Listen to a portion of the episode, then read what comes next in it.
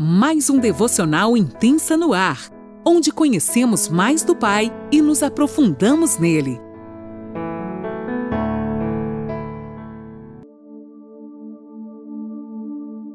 Bom dia! Mais um dia se inicia e eu, Lani Nola, falo com você aqui de Criciúma, Santa Catarina.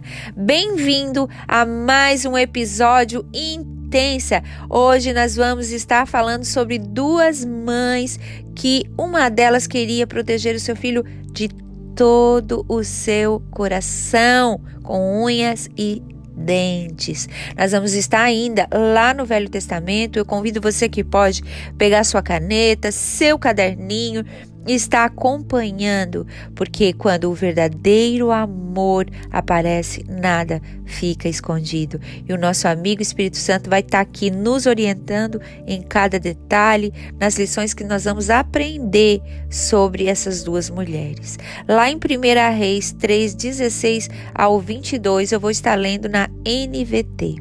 Algum tempo depois, duas prostitutas compareceram diante do rei para resolver uma questão.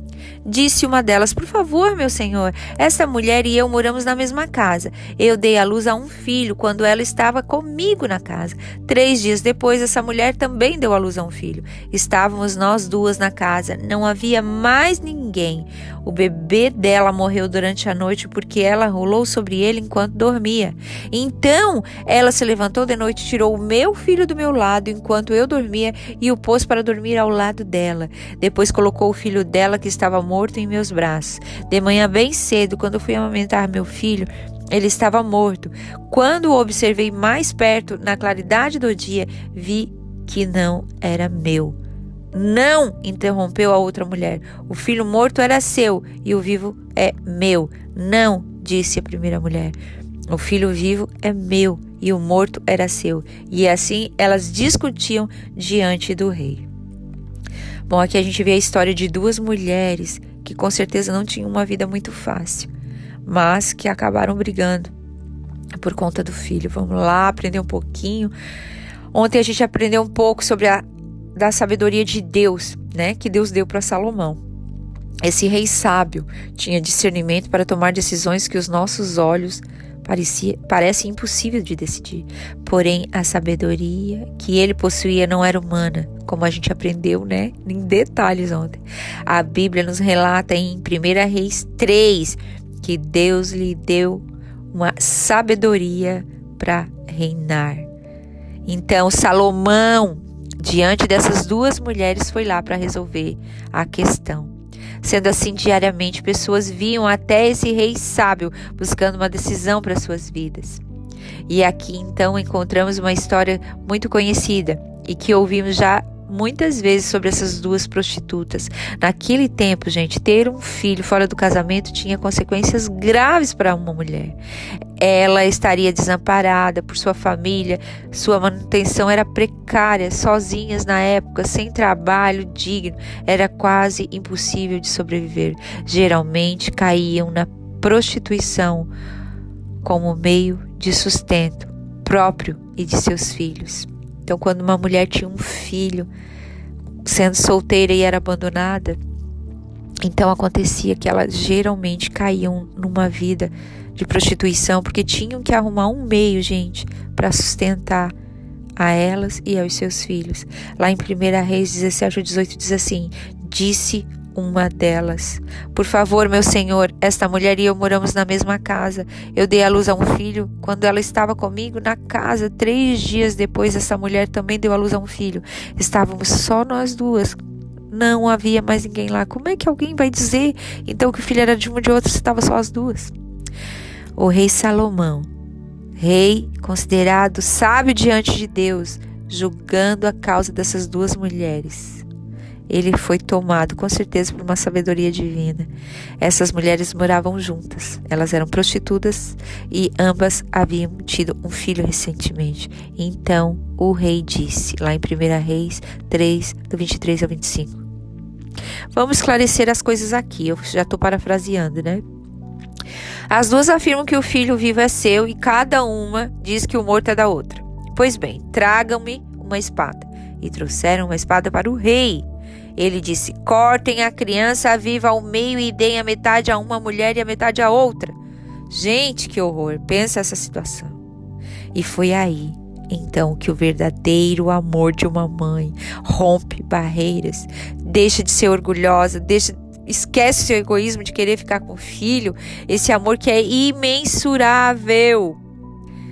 Sabemos que não se compara ao amor de Deus, com certeza, mas penso, né, na minha opinião, que humanamente falando é o amor mais puro que pode envolver uma pessoa, o amor de uma mãe por um filho. Não entendemos por que a mãe falsa queria brigar pela criança. Talvez por remorso, né? Porque na realidade, a morte de seu bebê talvez esconderia o seu pecado e ela pudesse ter uma vida de volta na sociedade. Afinal de contas, o filho morreu ali, acabou o pecado dela, ninguém mais saberia. Porém, por algum motivo, ela quis o bebê da outra mãe e levou a causa, a mentira até o fim. Quando uma mulher ou qualquer pessoa, mas principalmente as mulheres, Bota na cabeça, cismam com algo. Quando a gente entra nessas mentiras, vivendo nelas por tanto tempo, tem gente que vive tanto tempo numa mentira que a gente acaba, elas acabam assim, ó, perdendo o senso da realidade e achando que aquilo, aquela mentira que vive é verdade. Quando tá muito longe de ser só que se envolve tanto na mentira e acaba ela mesma acreditando na própria mentira. Talvez foi isso que aconteceu com essa mulher. A Bíblia não nos relata isso. Graças à sabedoria do nosso amado Salomão, o amor incondicional de uma mãe verdadeira ficou em evidência. Em 1 Reis, no 3, 26 ao 27, fala assim: Então, por causa de seu amor pelo menino, a, a verdadeira mãe gritou: Não, meu senhor, dê o menino a ela, por favor, não o mate.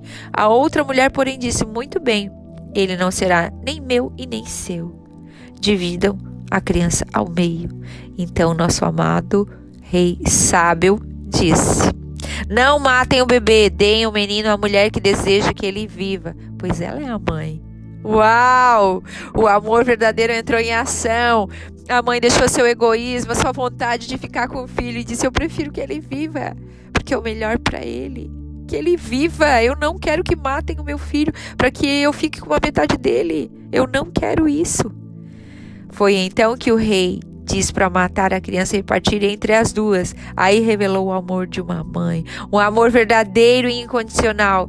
Não fica escondido por muito tempo. Logo serão será revelado e todos verão a face. O amor verdadeiro daquela mulher veio para fora. E a mentira, mais uma vez, foi vencida com a verdade. O amor apareceu, ele resplandeceu e matou a mentira. A outra lição aqui, gente, que a mentira nunca prevalece. A mentira, por mais que pareça aos olhos, não, eu vou manter essa mentira, ela não permanece. É apenas um laço que nos leva à morte. Nós, homens e mulheres de Deus, precisamos buscar a resposta sempre nele e confiar as nossas vidas em suas mãos. Não inventar ou nos esconder atrás de mentira. A verdade é sempre a melhor solução. Deixe ser levado pelo amor de Deus e saia das mentiras que te aprisionam nesta manhã. Venha para fora toda a verdade, que o Senhor possa trazer à luz, como ele trouxe naquele dia e esclareceu a história dessas duas mulheres, que ele possa trazer à luz tudo aquilo que está escondido, toda mentira, tudo aquilo que não agrada a ele e que nós possamos ter uma vida livre nele. Amém. Deus te abençoe.